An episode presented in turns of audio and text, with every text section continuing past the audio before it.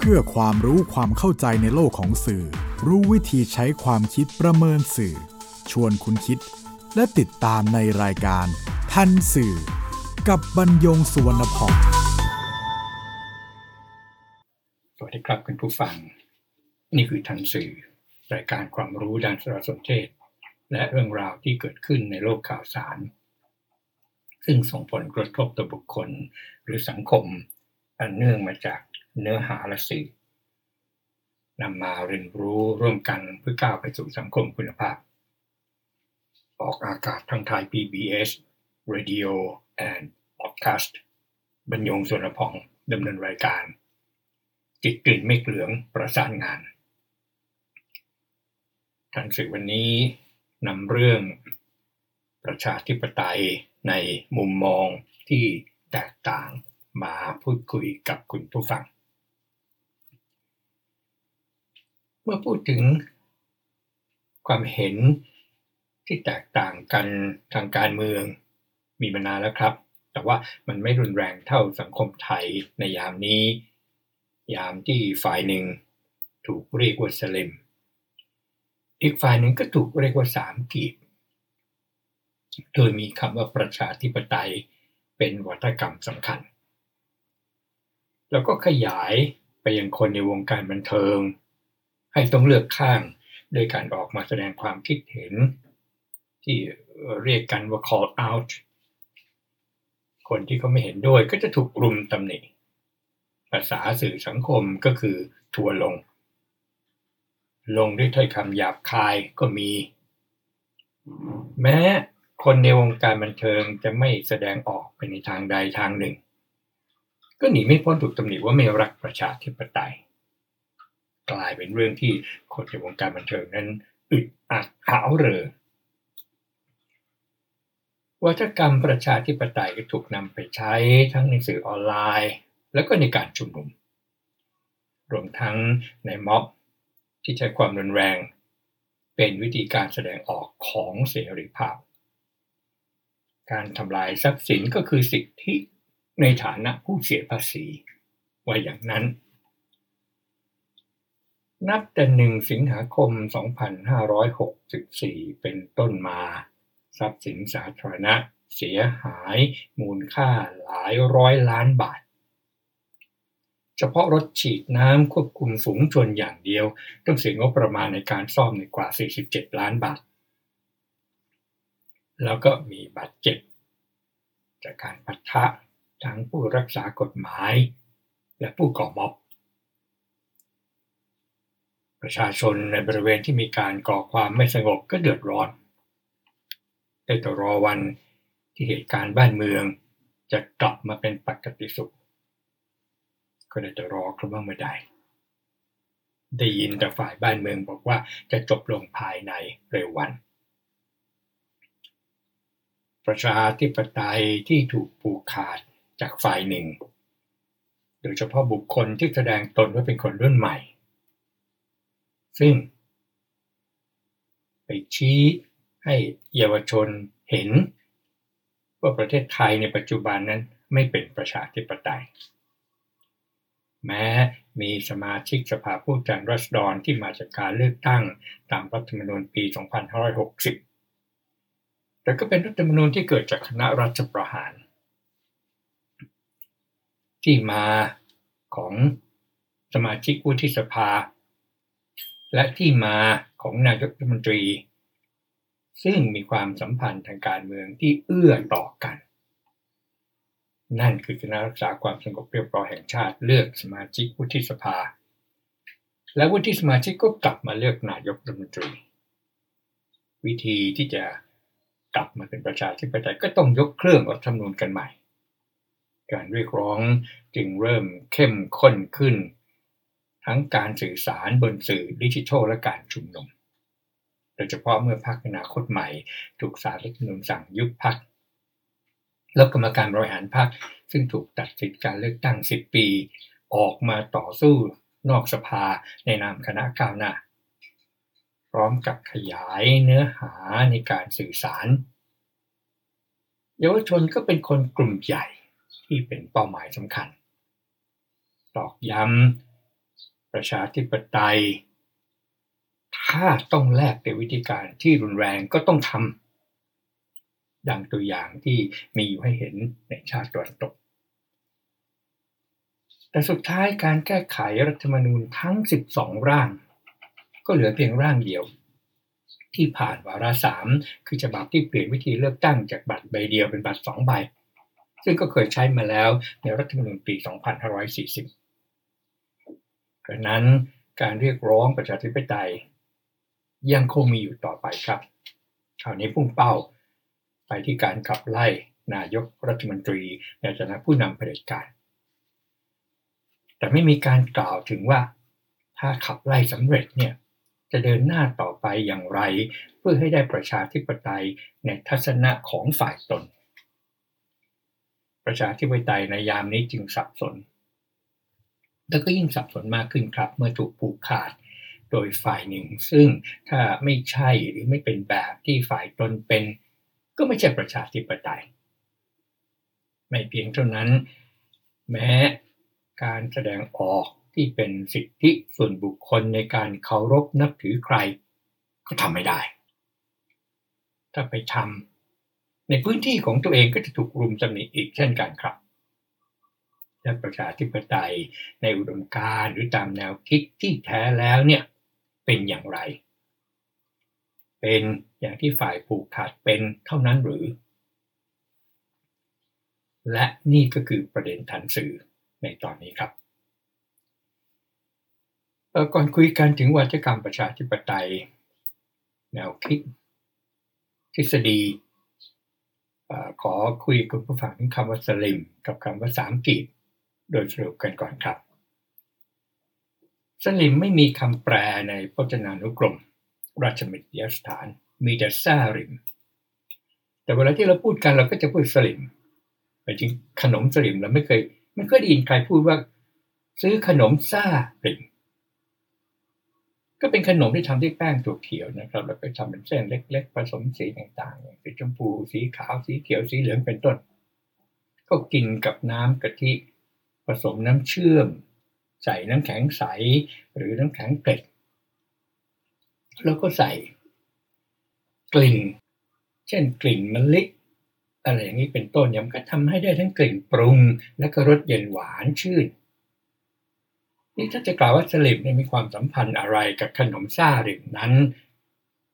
ต้องย้อนไปว่ามันมาจากคนที่เขาอ้างเขาเกลียดแดง แต่ว่าเขาไม่ยอมรับว่าเขาเป็นเหลือง คนกลุ่มนี้เหล่านี้เมื่อรวมตัวกันก็จะสวมเสื้อหลากสีเหมือนขนมซาริม ที่มีสีชมพูสีขาวสีเขียวสีเหลือง ซึ่งพจนานุกรมศัพท์การเมืองไทยร่วมสมัยก็ให้ความหมายคำสลิมว่า เป็นบุคคลที่หลงคิดว่าตนมีสติปัญญา มีคุณสมบัติมีความเชื่อหรือค่านิยมเหนือกว่าผู้อื่น แต่แท้จริงเนี่ยก็ไม่มีความคิดเป็นของตนเอง ไม่มีจุดยืนที่ชัดเจน ไม่สามารถใช้ตรรกกะหรือแสดงเหตุผลตามหลักวิทยาศาสตร์ได้ จึงมักอ้างสิ่งศักดิ์สิทธิ์หรือมีความเชื่อที่ผิดอยู่เสมอ และก็ยังปากว่าตาขยิบมีอคติและดัดจริตสูง เกลียดนักการเมือง และไม่ชอบประชาธิปไตยแบบมีผู้แทน นั่นคือสลิมในความหมายของ พราะฉะนั้นกรมศัพท์การเมืองไทย แล้วก็เป็นสมัยที่ยังเริ่มใช้คำนี้กัน แต่ว่าปัจจุบันเนี่ยสลิมเนี่ยกลายไปแล้วครับ คือขยายการเรียกออกไปมากกว่านั้น แต่ความหมายที่นำมาเรียนคุณผู้ฟังก็เป็นว่าไม่ว่าใครที่ไม่ใช่ฝ่ายตัว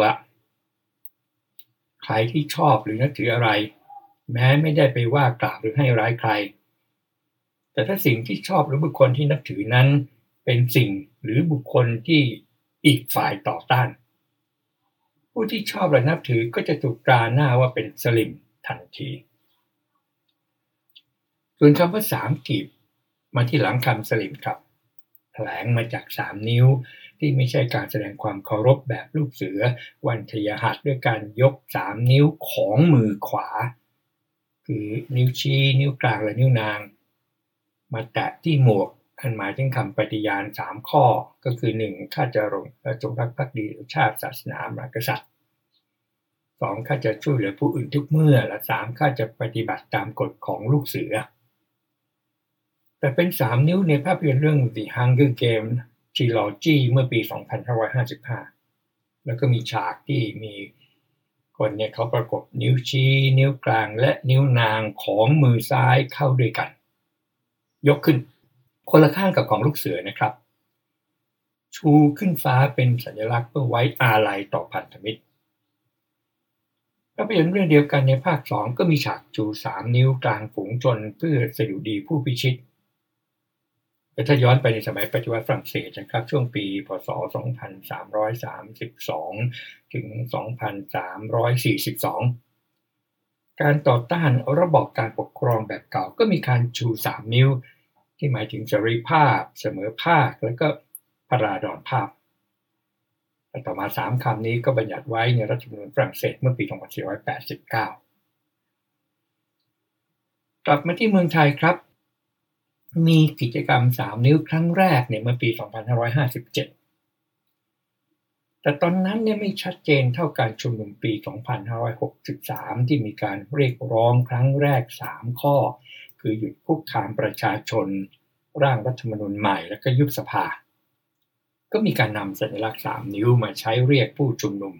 แต่ม็อบที่เรียกร้องประชาธิปไตยในแบบของตน และด้วยการเห็นต่างที่เปลี่ยนเป็นความขัดแย้ง มีความรุนแรงขึ้นเรื่อยๆ ใช้ถ้อยคำหยาบคายจะกระด่าว่าใครก็ได้ในการชุมนุม และบนสื่อออนไลน์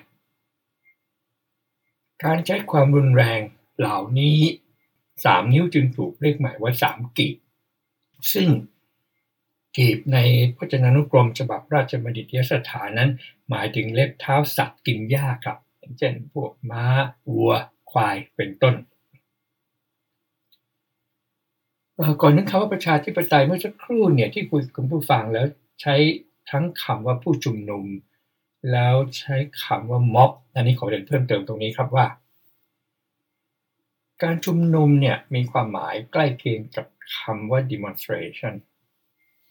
และความหมายที่น่าจะชัดเจนก็คือนิยามตามมาตรา 4 ของพระบัญญัติการชุมนุมสาธารณะปี 2558 ที่ระบุว่า การชุมนุมสาธารณะ หมายถึงการชุมนุมของบุคคลในที่สาธารณะเพื่อเรียกร้อง สนับสนุน คัดค้าน หรือแสดงความคิดเห็นในเรื่องใดเรื่องหนึ่ง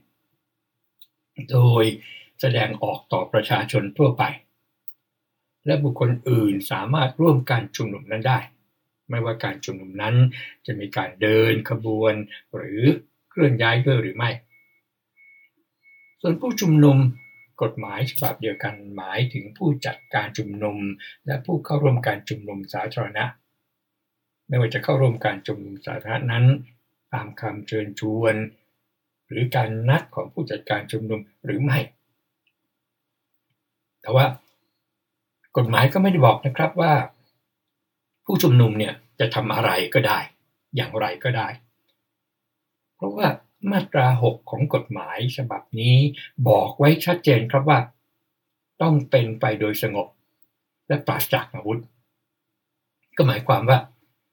การใช้สิทธิและเสรีภาพต้องอยู่ภายใต้ขอบเขตการใช้สิทธิและเสรีภาพ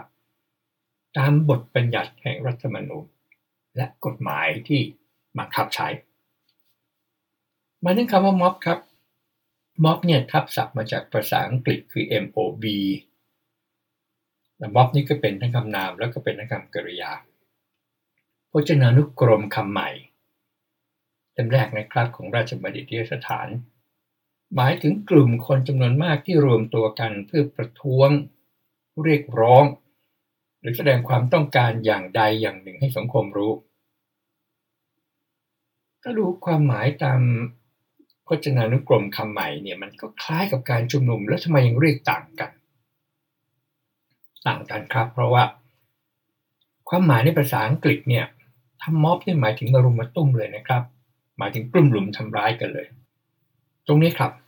แล้วก็ยังต่างกันตามกฎหมายอีกด้วย นั่นคือมาตรา 16 ที่ระบุหน้าที่ของผู้ชุมนุมไว้9ข้อ ถ้าจะไปชุมนุม หนึ่งก็คือไม่ก่อให้เกิดความไม่สะดวกแก่ประชาชน ที่เขาจะใช้ที่สาธารณะอันเป็นที่ชุมนุมหรือทำให้ผู้อื่นได้รับความเดือดร้อนเกินที่พึงคาดหมายได้ว่าเป็นไปตามเหตุอันควร 2. ไม่ปิดบังหรืออำพรางตนโดยจงใจไม่ให้มีการระบุตัวบุคคลที่ถูกต้อง เว้นแต่แต่งกายตามปกติประเพณีไม่สวมหมวกอะไรที่ปิดหน้าปิดตาไม่ใส่หน้ากาก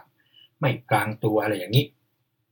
3. ไม่พาอาวุธดอกไม้เพลิง สิ่งเทียมอาวุธปืน หรือสิ่งที่อาจนำมาใช้ได้อย่างอาวุธไม่ว่าจะเป็นหนังสติ๊กไม่ว่าจะเป็นลูกแก้วไม่ว่าจะเป็นดอกไม้ไฟ ไม่ว่าจะเป็นดอกไม้เพลิง ไม่ว่าจะเป็นดินระเบิด เข้าไปในที่ชุมนุม ไม่ว่าจะได้รับอนุญาตให้มีสิ่งนั้นติดตัวหรือไม่ก็ตาม 4. ไม่บุกรุกหรือทำให้เสียหายทำลายหรือทำด้วยประการใด ๆ ให้ใช้การไม่ได้ตามปกติ ซึ่งทรัพย์สินของผู้อื่นก็คือไม่ไปเผารถไม่ไปเผาตู้สัญญาณไฟจราจรไม่ไปเผากล้องวงจรปิด ไม่ไปเผาตู้ที่ทำให้น้ำไม่ท่วมอะไรต่างๆทั้งหลายไม่ไปเผาป้ายของมหาวิทยาลัยเขาหาไม่ทำให้ผู้อื่นกลัวว่าจะเกิดอันตรายต่อชีวิต ร่างกายทรัพย์สินหรือเสรีภาพ 6. ไม่ใช้กำลังประทุษร้ายหรือขู่เข็นว่าจะใช้กำลังประทุษร้ายผู้เข้าร่วมชุมนุมหรือผู้อื่น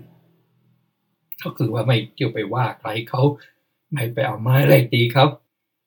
ไม่ขัดขวางหรือกระทำการใด ๆ อันเป็นอุปสรรคต่อการปฏิบัติหน้าที่ของเจ้าพนักงานดูแลการชุมนุมสาธารณะ ในการคุ้มครอง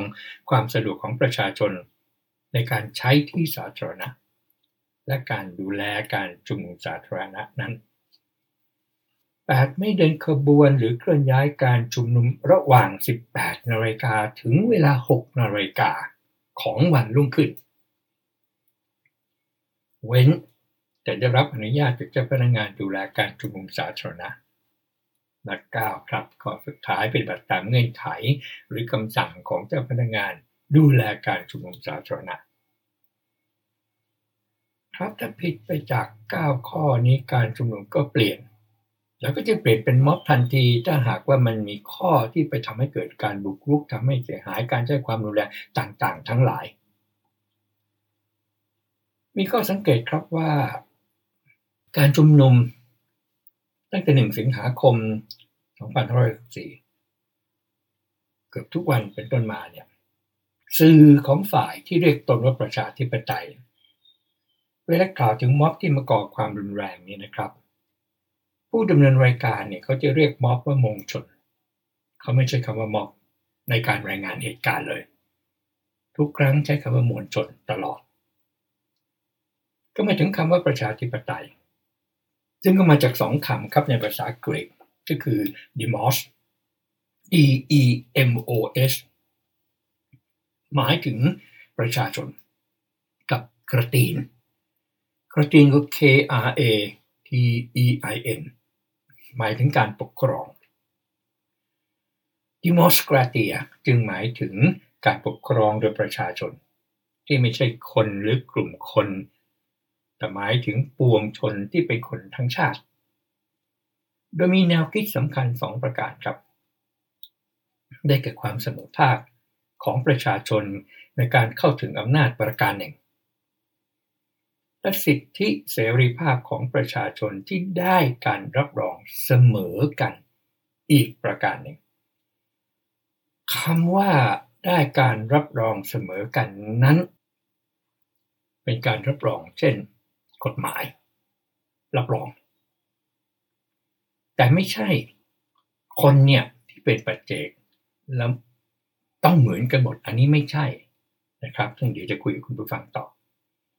ทีนี้จากแนวคิดเนี่ยถ้านำมาใช้ทางตรง คือพิจัดประชาธิปไตยทางตรง คือหมายถึง ประชาชนที่เป็นเจ้าของประเทศเจ้าของอะไรกันแต่แล้วก็มามีสิทธิเสรีภาพนี่นะครับเวลาจะทำเรื่องอะไรก็จะมาคุยกัน ก็จะมาพิจารณากัน ก็จะมาตัดสินปัญหาร่วมกัน อันเนี้ยมันทำได้ แต่ต้องเป็นสังคมเล็กๆหรือเล็กมากเท่านั้น เพราะคนมากเท่าใดเนี่ยการประชุมเพื่อจะตัดสินเพื่อพิจารณาอะไรร่วมกันเนี่ยมันยากขึ้นและจะก็จะกลายเป็นมากบ่อมากความไม่จบไม่สิ้น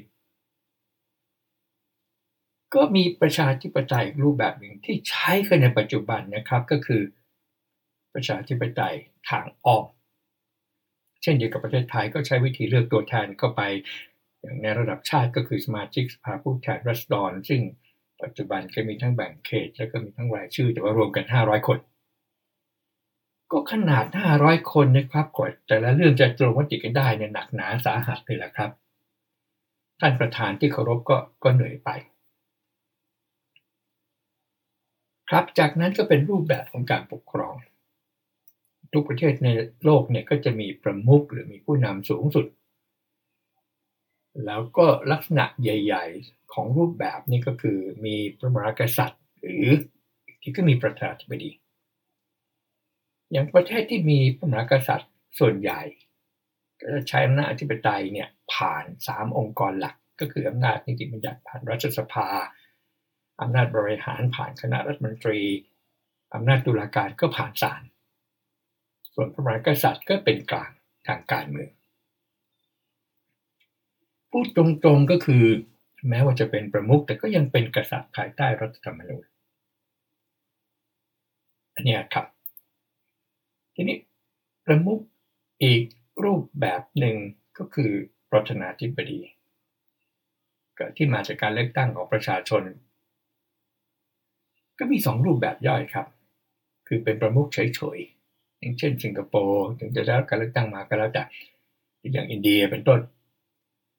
อีกรูปแบบย่อยอันหนึ่ง ซึ่งอันนี้เป็นที่นิยมกันหลายประเทศ คือเป็นตัวประธานาธิบดีเนี่ยเป็นทั้งประมุขและก็เป็นผู้นำฝ่ายบริหารโดยอย่างเช่นสหรัฐอเมริกา เช่น อินโดนีเซียเป็นต้น ก็มาถึงสิ่งที่ไม่ค่อยได้ยินครับ แต่นี่คือหัวใจของประชาธิปไตย คือแทบจะไม่ได้นำมากล่าวถึงกันเท่าใดก็คือพลเมืองในระบอบประชาธิปไตย ก็เลยขอใช้โอกาสนี้นำมาพูดคุยกับคุณผู้ฟัง เพื่อใช้เป็นเครื่องพิจารณาคำว่าประชาธิปไตยนั้น ที่แท้เป็นหรือควรเป็นอย่างไร และเป็นอย่างที่ถูกผูกขาดอยู่ ใช่หรือไม่ก็นิยามสั้นๆ ระหว่างประชาชนกับพลเมืองก่อนครับ คือประชาชนเนี่ยหมายถึงคนของประเทศที่ถือสัญชาติ แล้วก็จะรับสิทธิเสรีภาพและการคุ้มครองตามกฎหมายรัฐธรรมนูญ ส่วนพลเมืองก็คือคนที่อาศัยในรัฐ และก็เป็นกำลังสำคัญของรัฐในด้านต่างๆ คือมีหน้าที่และก็มีความรับผิดชอบต่อตัวเอง ต่อครอบครัว ต่อรัฐะและก็ต่อส่วนรวมร่วมกันคำว่าพลเมืองนี่จึงมีความหมายลึกซึ้งกว่า แล้วพลเมืองในระบบประชาธิปไตยล่ะ หน้าที่อะไร เรียนสรุปสั้นๆ เป็นข้อใหญ่ ในเวลาที่เหลืออยู่นี่นะครับหนึ่งในความที่มีอิสระนั้นเนี่ยยังต้องพึ่งตนเองได้ ถ้าพึ่งตนเองไม่ได้ในความเป็นพลเมืองยากที่จะเกิดขึ้นครับ อันที่สองก็คือเคารพหลักความเสมอภาค และความเท่าเทียม อันที่สามยอมรับในความแตกต่าง ตรงนี้ครับที่ที่จะเรียนอธิบายคุณผู้ฟังตอนที่พูดค้างไว้ตอนต้น คือแต่ละคนเองมีลักษณะที่เป็นตัดเจกอย่างเช่น ลักษณะทางประชากรศาสตร์ เพศ วัย การเคารพนับถือศาสนาวัฒนธรรมในภูมิภาคต่างๆ ความรู้ที่ร่ำเรียนมาการอบรมสั่งสอนต่างๆ แล้วก็ความสามารถ อยากดีมีจน แล้วก็ลักษณะใช้ส่วนตัว ตรงนี้ครับ อย่างไรมันก็แตกต่าง แล้วก็เป็นเรื่องที่ไม่อาจนำความเท่าเทียมเนี่ยมาอ้างตรงนี้ได้ แต่เป็นเรื่องที่ต้องยอมรับและในข้อนี้นี่นะครับไม่ว่าแตกต่างอย่างไรสิ่งที่เท่าเทียมกันก็คือการอยู่ภายใต้กฎหมายเดียวกัน ตรงนี้ แต่ข้อนี้เป็นเครื่องวัดอย่างดีครับในระบอบประชาธิปไตย ข้อนี้ถ้าไม่เข้าใจก็จะไม่ยอมรับ 4. เคารพสิทธิผู้อื่น เมื่อปรัชญาของประชาธิปไตยเนี่ยคือทุกคนเป็นเจ้าของประเทศ ทุกคนจึงมีสิทธิ ดังนั้นการใช้สิทธิ์ของตนเองไปละเมิดสิทธิ์ของผู้อื่นจึงเป็นการไม่เคารพสิทธิ์ของประชาชนด้วยกัน 5. รับผิดชอบต่อสังคม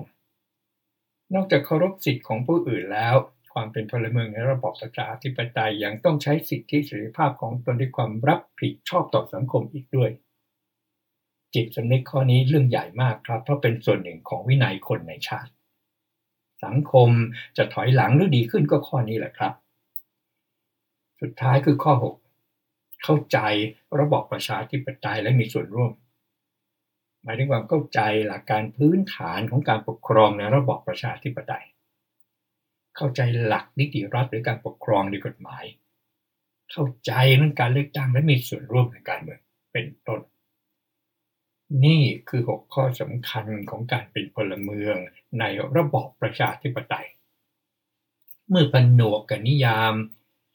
แนวคิดและรูปแบบของประชาธิปไตยที่นำมาสรุปให้คุณผู้ฟังได้ทราบก็เพื่อพิจารณาว่า ประชาธิปไตยที่แท้เป็นอย่างไร โดยเฉพาะการเป็นพลเมืองในระบอบประชาธิปไตย พบกันใหม่ในทันสื่อไทย PBS Radio and Podcast บรรยงสุวรพงศ์สวัสดีครับ ติดตามรายการทันสื่อได้ทางไทย PBS Podcast เว็บไซต์ thaipbspodcast.com แอปพลิเคชันไทย PBS Podcast และ YouTube Channel ไทย PBS Podcast